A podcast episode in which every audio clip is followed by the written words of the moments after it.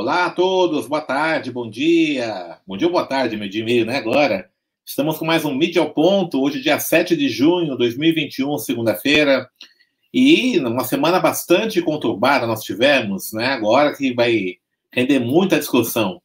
E a principal debate é sobre a Copa América, mas a gente vai tratar desse assunto um pouco depois. Eu queria começar o nosso programa de hoje, primeiramente, antes de tudo, né? É, Falar para todos acessarem nosso canal, assinarem o canal Farofa Crítica, inscreverem-se, clicar no sininho, interagir com a nossa produção no, na página do Facebook, facebook.com.br canal Farofa Crítica, e acompanhar nossos programas também no formato podcast na plataforma Spotify.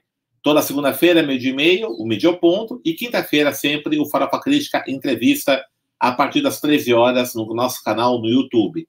Avise todos os amigos, familiares, colegas seus para entrarem no nosso canal. E eu queria começar nossa conversa de hoje, né, no Medioponto, é, comentando uma manchete que saiu, uma reportagem que saiu no portal UOL.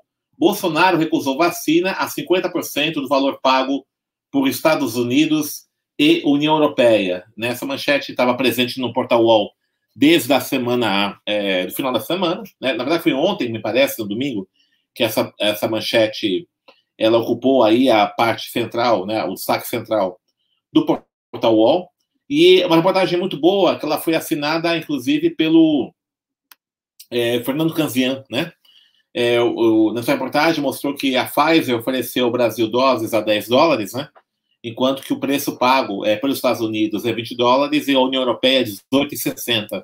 Portanto, a primeira oferta da Pfizer ao Brasil é quase metade, metade do preço, na verdade, né, do, do preço pago pelos Estados Unidos e quase a metade do preço é, do preço pago pelos países europeus é, nessa primeira oferta, né? Então, justamente aquilo que o, o, é, o Pazuello falou de condições draconianas, né, preços muito altos, justificando a recusa do governo brasileiro em assinar o um contrato com a Pfizer, é desmentida nessa reportagem, demonstrando que é, o valor inicial era 10 dólares, hoje o Brasil está pagando 20, é o preço de mercado, demorou para responder. É, isso porque a Pfizer tinha interesse é, em uh, vender em grande quantidade para o Brasil. O Brasil tem essa fama é, internacional de ter um sistema de imunização bastante eficiente, tem uma logística né, de imunização muito eficiente. O Brasil é o país que mais vacina no mundo. E para a Pfizer, né, seria interessante, né, um país com essas características, com essa logística, com essa estrutura do SUS, do Programa Nacional de, de Imunização, PNI, né, bastante é, é, articulado, reconhecido mundialmente, que a sua vacina fosse o principal carro-chefe da imunização contra o Covid, e isso seria até motivo aí de uma propaganda para a empresa. Por isso ela ofereceu valores mais baixos, né, e foi isso que o Brasil recusou. É, nos vários e-mails, nos mais de 50 e-mails que a empresa farmacêutica mandou para o governo brasileiro que não foram respondidos ou foram respondidos somente é, no mês de novembro, dezembro. Né? Então demonstra aí que é, houve má vontade, né, um descaso do governo federal é, na aquisição dessas vacinas. Né? O Brasil já poderia estar é, praticamente com toda a população adulta vacinada hoje, se tivesse aceito, né, tivesse acertado esse acordo logo no ano passado, quando foi proposto. E aí, então, é, essa reportagem, pode colocar outra imagem, o, o, Guilherme? Essa reportagem foi assinada pelo Fernando Canzian, né, é, ela demonstra, né, então, que é, houve essa uh, oferta aí da Pfizer, né, é, pelo Fernando Canzian, pela Natália Cancian, e, e é interessante essa matéria, né, tá pegando alguns tópicos aqui, que ela começa assim, o lead dela, né, o, abertura. O governo Jair Bolsonaro recusou vacinas da Pfizer no ano passado, a metade do preço pago para os Estados Unidos, Reino Unido e União Europeia. E, na, na sequência, consideradas caras em agosto de 2020, quando então o ministro da Saúde, Eduardo Pazuello, até 70 milhões de doses da Pfizer poderiam ter sido entregues a partir de dezembro por 10 dólares cada. É, a vacinação antecipada teria evitado mortes e prejuízos bilionários provocados pelo fechamento da economia. Com o PIB é, total de 7,4 trilhões de reais em 2020, os 30 bilhões agora previstos pelo Ministério da Saúde para a vacinação brasileira correspondem a um dia e meio de hipotético lockdown nacional, desconsiderando domingos e feriados. O valor equivale a 10% do auxílio emergencial pago em 2020 e é menos do que os 44 bilhões de reais previstos neste ano para compensar o fechamento da economia. Né? Essa é a, a, o texto, né? na sequência, é bem interessante essa reportagem é, do Fernando da Natália, né? Que ela vai. Coloca outra imagem, o Guilherme, por favor. Né? Ela vai apontar aqui nessa, na, na sequência da reportagem é, que, é, de um modo geral, na comparação internacional feita pela Folha, com base nas informações disponíveis, o Brasil está pagando preços compatíveis com a maior parte dos países. Né? Veja gráfico abaixo, a grande vantagem para o Brasil está justamente com o imunizante da Pfizer, primeiro a ter sido oferecido e ignorado pelo governo, governo Bolsonaro. Então, aqui, né, uma, um gráfico que a Folha apresenta, o UOL Folha apresenta, com o valor é, das é, vacinas, né, AstraZeneca, Coronavac, Pfizer, né, Janssen e tal, e outras, né, enquanto os países, Estados Unidos, Reino Unido, União Europeia, é, a Índia e a África do Sul estão pagando por imunizantes semelhantes, né? Então, uh, essa matéria é muito boa, né, da, da, da, da UOL Folha, é, assinada aí pelos dois é, jornalistas, né, o Fernando Cancian e a Natália Cancian, né, Cancian, o Fernando Cancian, Natália Cancian, que é, vai pegando, né, com base aí nos, nas informações é, dos contratos, e-mails, né, que a Pfizer manda para o governo e fazendo essa comparação com os outros valores. Ele, é muito interessante que ela começa a matéria, quer destacar muito isso, é, questionando justamente é, a argumentação principal do ministro da Saúde, o Eduardo Pazuello, de que é, a vacina era muito cara. Então, mostrando que se tivesse feito aquele investimento é, na compra dos imunizantes no ano passado, é, outros custos, como por exemplo os custos do auxílio emergencial, os custos da economia em função aí da, da paralisação ou de um eventual lockdown, teriam sido evitados. É, além, evidentemente, claro, né, também do,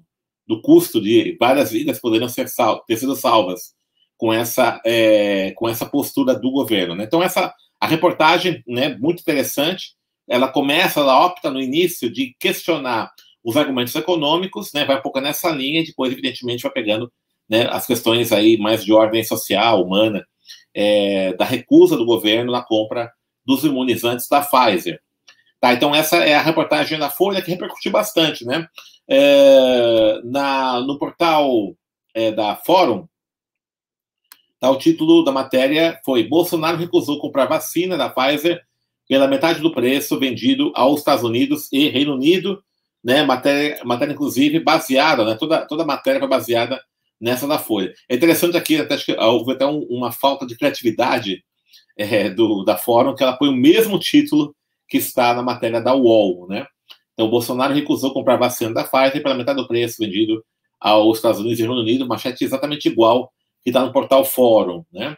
Já no portal uh, Brasil 247, uh, o título foi Bolsonaro recusou vacina quando a Pfizer venderia ao Brasil com 50% de desconto.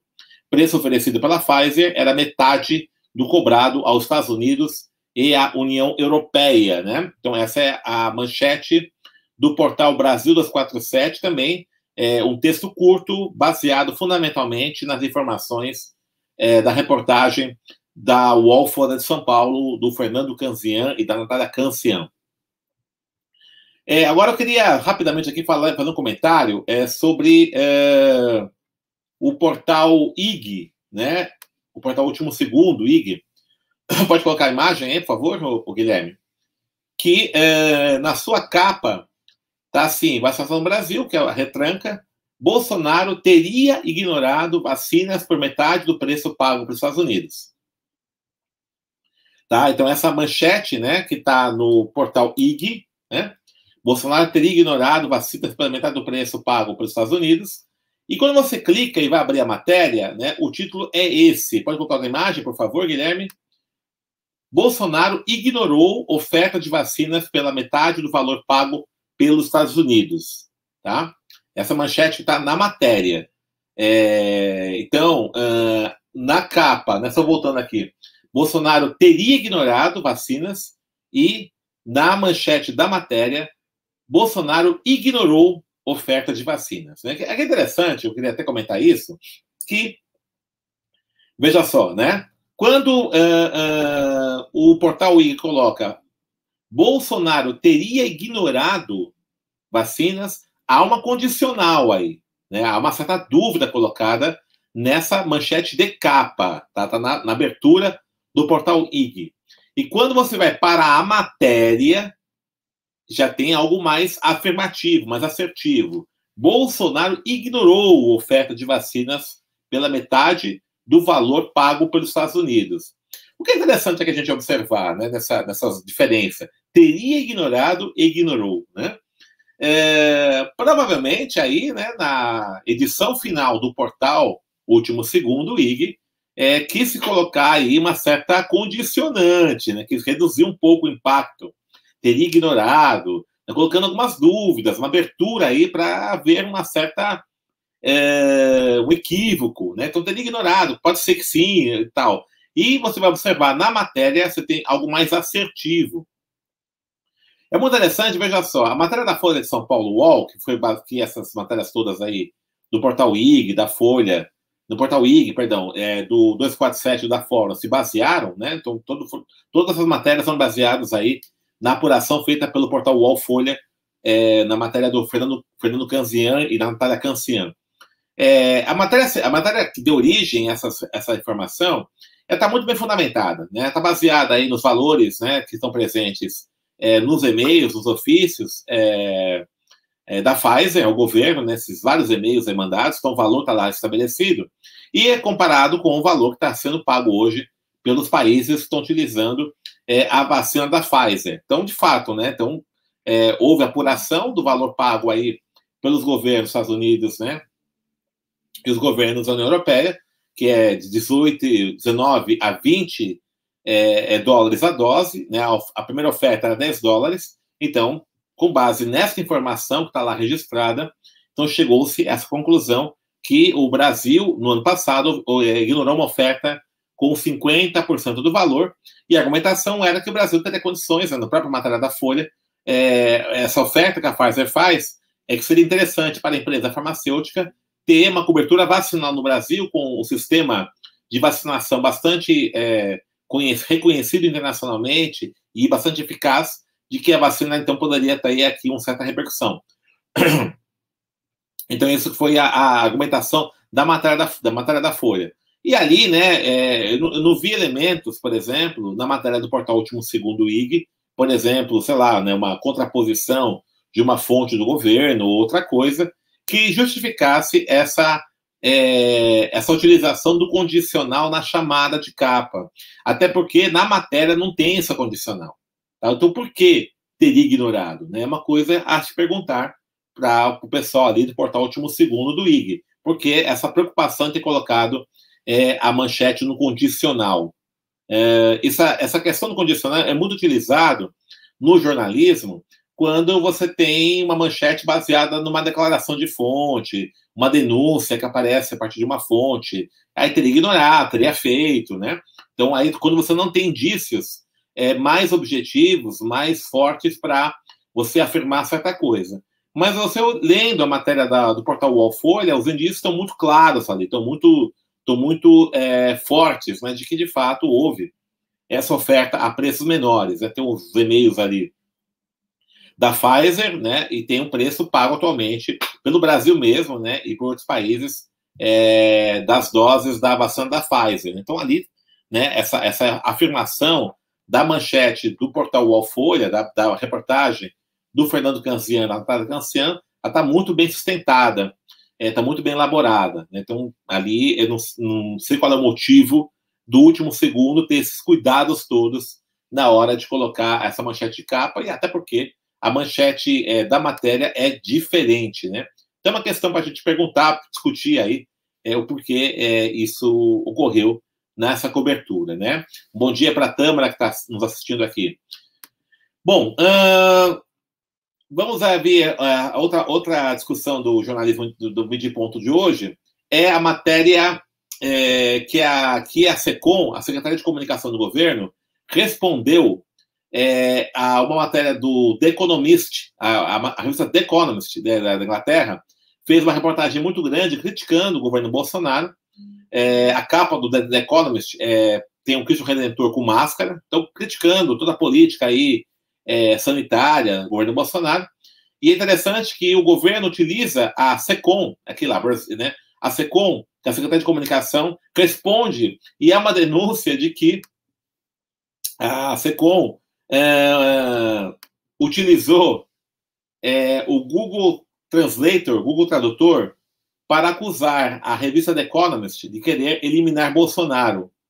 Porque é o que aconteceu, né? É, nos, é, nos twitters né, da, da Secretaria de Comunicação da Presidência, ela diz que a revista faz apologia ao homicídio, né, faz apologia é, ao assassinato do presidente, porque é, em certo momento da reportagem, a The Economist fala que a prioridade urgente é derrotar Bolsonaro nas urnas, em inglês, né?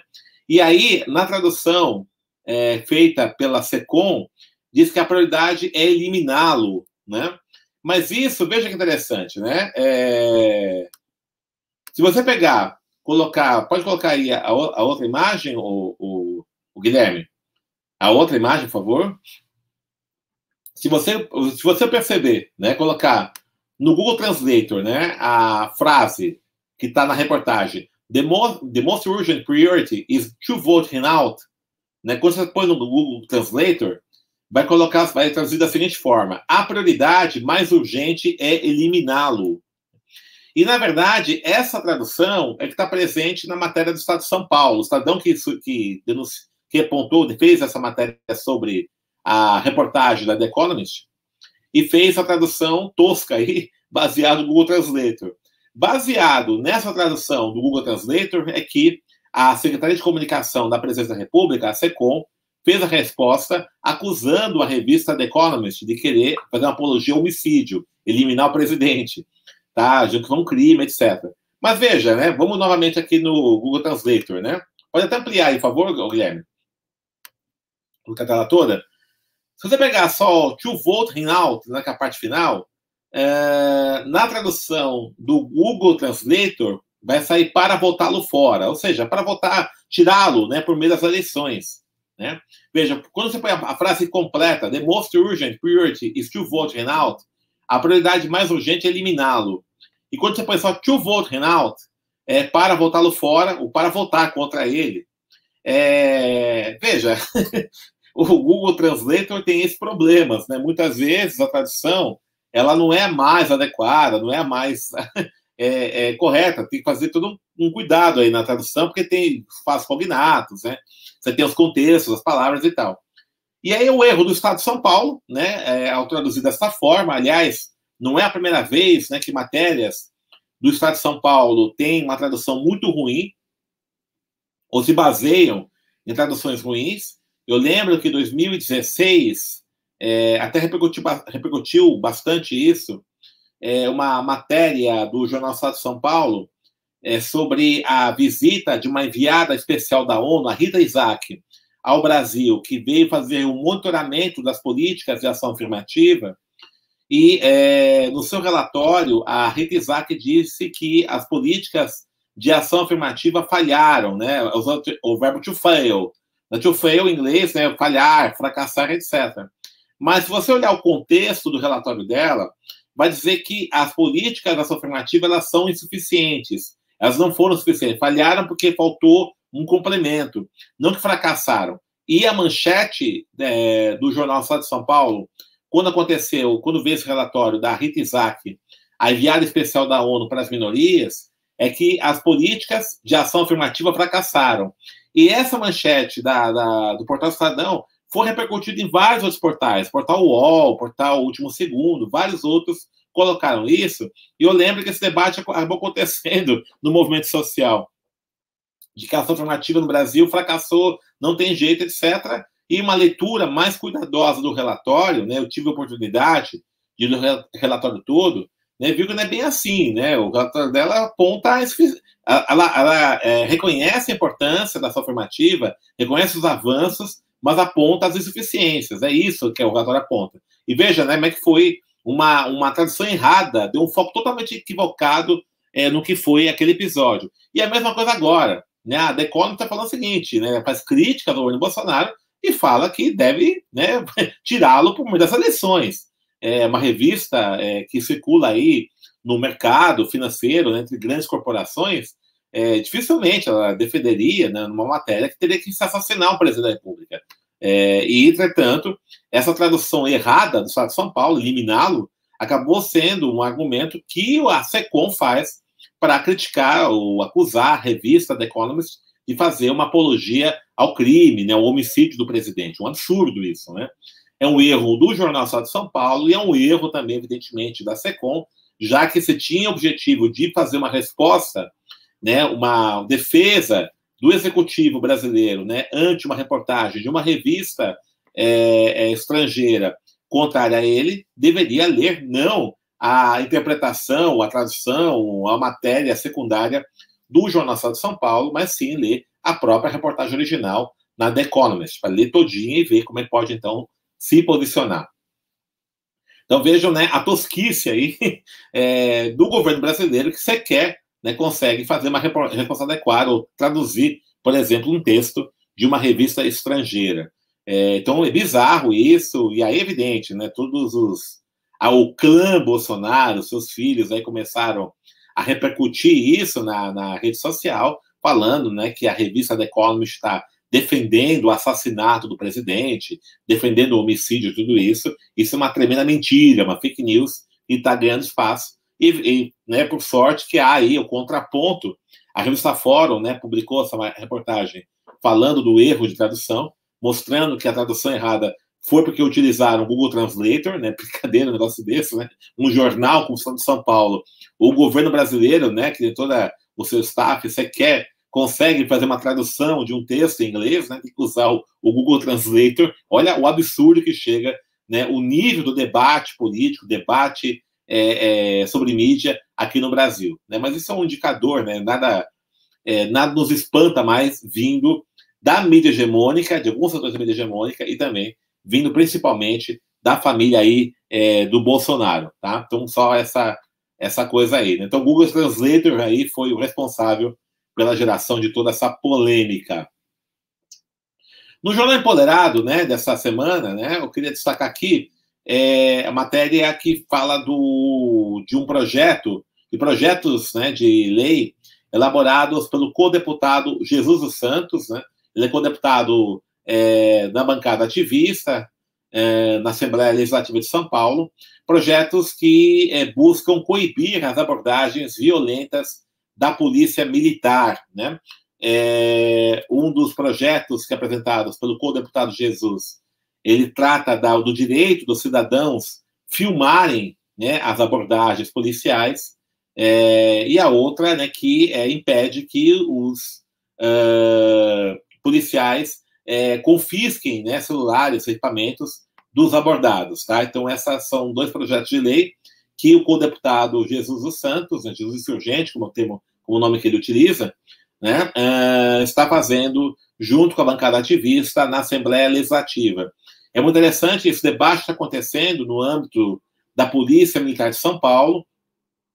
É, houve até um seminário, um encontro aí é, da Ouvidoria da Polícia, montou um grupo de trabalho com movimentos sociais para debater isso. Esse assunto ele tem crescido bastante, particularmente por conta da, dessas imagens nós tivemos aí recentes, daquele ciclista em, é, lá em Goiás, né, que foi abordado de forma truculenta pela polícia militar. É, nós tivemos também o caso do vereador em Curitiba, é, que foi também abordado e, e, detido pela polícia também. Enfim, essas ações da polícia militar no Brasil inteiro, de abordagens violentas, truculentas, contra pessoas negras, particularmente, o racismo institucional vai se manifestando nessas abordagens. É, aí o Jesus dos Santos, um co-deputado ligado aos movimentos sociais, então apresenta esses dois projetos e esse debate está acontecendo aí no âmbito da ouvidoria. Vamos acompanhar como é que vai rolar isso, né? É, matéria muito boa do Jornal Empoderado. Infelizmente, é interessante isso. A mídia hegemônica não cobre adequadamente é, os parlamentos né, estaduais, municipais. Né? Em São Paulo, particularmente, o parlamento estadual é muito, é quase que esquecido, parece que não existe a Assembleia Legislativa, né? mas o trabalho aí destacado do co-deputado Jesus dos Santos. Né? Então, essa é matéria que eu destaco no Jornal Empoderado.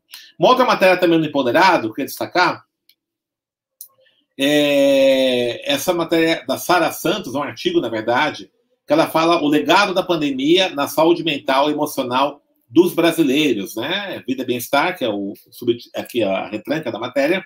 Nessa matéria, esse artigo, na verdade, né, fala um pouco sobre essa questão, é, é pouco, pouco, abordada, né? A, saúde mental, emocional dos brasileiros. Esse debate cresceu muito nos, no, na última semana é, por conta da tragédia né, que levou à morte daquele estudante na moradia estudantil da USP, né, do Ricardo, né, na USP. Né? E isso tem motivado essa discussão, né, é, o isolamento social, é, a pandemia prorrogada, né, essa falta de perspectiva tem gerado muita ansiedade, muita angústia, né, depressão, enfim, há impactos também na saúde mental da população, a população mais pobre, negra, que tem mais sofrido isso. E esse artigo do Jornal Empoderado é muito interessante, da Sara Santos, que aborda justamente este aspecto. Né? Então, recomendo a leitura desses dois artigos. É né? um artigo que fala sobre a matéria, na verdade, notícia, que fala sobre as iniciativas do co-deputado Jesus dos Santos, é, que quer, está é, apresentando, escrevendo projetos de lei que tratam da abordagem policial, um tema muito importante, e o outro é esse artigo da Sara Santos, que trata sobre a questão da saúde mental é, dos brasileiros no período da pandemia. Então, Jornal Empoderado, né, aí é, com duas matérias muito interessantes, eu recomendo a leitura. Vamos então agora para a nossa dica de leitura. A dica de leitura da semana é o livro Capitalismo, a Era do Capitalismo de Vigilância, a luta por um futuro humano na nova fronteira do poder, da Shoshana Zuboff. É, este livro é muito interessante, ele traz é, justamente essa nova configuração do capitalismo que trata, que é baseado, é, primeiramente, nessas cinco gigantes da tecnologia, que alguns chamam de GAFAM, Google, Amazon, Facebook, Apple e Microsoft, né, controlam todo o processo distributivo na internet, né, GAFAM, e uh, que esse capitalismo, né, que está baseado, centrado nessas empresas, é, ele é um capitalismo da vigilância, porque essas empresas que gerenciam as redes sociais, elas vendem perfis comportamentais. Então, os nossos comportamentos privados, os nossos comportamentos humanos, são o quê? São matérias-primas, são insumos que alimentam esse capitalismo. A propaganda customizada que, que sustentam essas grandes corporações que gerenciam essas redes é obtida a partir de uma análise comportamental que a gente vai fornecendo elementos ao, é, ao, ao, inserir informações nas redes sociais, ao produzir conteúdo nas redes sociais, isso é aproveitado, então, para uma reprodução do capital. Então, a vigilância aqui é uma vigilância não no sentido do Big Brother, né, da distopia do George Orwell, de vigiar todos para impor um comportamento padrão político, mas uma vigilância para apropriar-se é, das formas de comportamento que nós temos para vendê-los enquanto mercadoria. É, então, nós, todos nós estamos sendo mercantilizados contra a nossa vontade por parte dessas grandes corporações é, que gerenciam a, a, a, internet, as redes sociais, e isso está gerando lucros absurdos. Nesse momento no qual, com o isolamento social da pandemia, cada vez mais nós estamos utilizando né, essas plataformas de rede, acho que essa leitura é muito importante. É, é, não, eu não tenho os dados aqui comigo, mas com certeza essas cinco gigantes aí é, da tecnologia, da internet, estão é, aumentando muito a sua rentabilidade, o seu faturamento, e, evidentemente, com isso, a, a, nossa obrigatoriedade, o fato de nós sermos obrigados a fazer todas as mediações, a todas as relações nossas, por meio dessas, dessas, dessas gigantes gerenciadoras da rede social, tem é, aumentado, então, essa vigilância. Então, a era do capitalismo de vigilância é a nossa dica de leitura é, para essa semana, da Shoshana Zuboff. Né? A era do capitalismo da vigilância, a luta por um futuro humano na nova fronteira do poder. Tá? Então, dica de leitura é essa. E a dica cultural é, dessa semana, Eliane Almeida, boa tarde, né? Tá presente aqui com a gente também. A dica cultural da semana é o show da Fabiana Costa, que está é, no Sesc, está nesse link do YouTube, né? O Sesc está fazendo uma série de shows musicais, lives musicais, é, pela rede social. Tá? Esse show ele foi ao vivo no sábado passado à noite, né? Mas está disponível para quem não conseguiu assistir. Fabiana Costa sempre maravilhosa, né? Músicas fantásticas, é, sambas clássicos, é, sempre a valorização das, das tradições africanas e essa, ela nos brinda então com essa, é, com essa live, né? É, que foi no sábado passado, está disponível na internet, no YouTube, o canal está aí, no endereço, é, promoção do Sesc. Ali também, nesse canal do Sesc, eu encontro vários outros shows, mas eu quero destacar esse da Fabiana Cosa, que tá lindo, maravilhoso. Vale a pena, de fato, você aí gastar uma hora e meia, uma hora e vinte, é o tamanho do show, para ver essa grande cantora, essa grande, maravilhosa cantora, eu sou fã dela, a Fabiana Cosa. Bom, gente, a gente vai encerrando então o nosso Mídia ao Ponto desta segunda-feira, 7 de junho de 2021. E a gente espera chamar todos vocês para uh, quinta-feira que vem, o Farofa de Entrevista, e na próxima segunda-feira, para a gente novamente voltar é, com o Mídia ao Ponto. Lembro todos, não esqueça de inscrever-se no nosso canal e também clicar no sininho para receber notificações de novos programas. Então, um grande abraço a todos, boa semana e até a próxima segunda-feira com mais um vídeo ao ponto. Valeu, pessoal!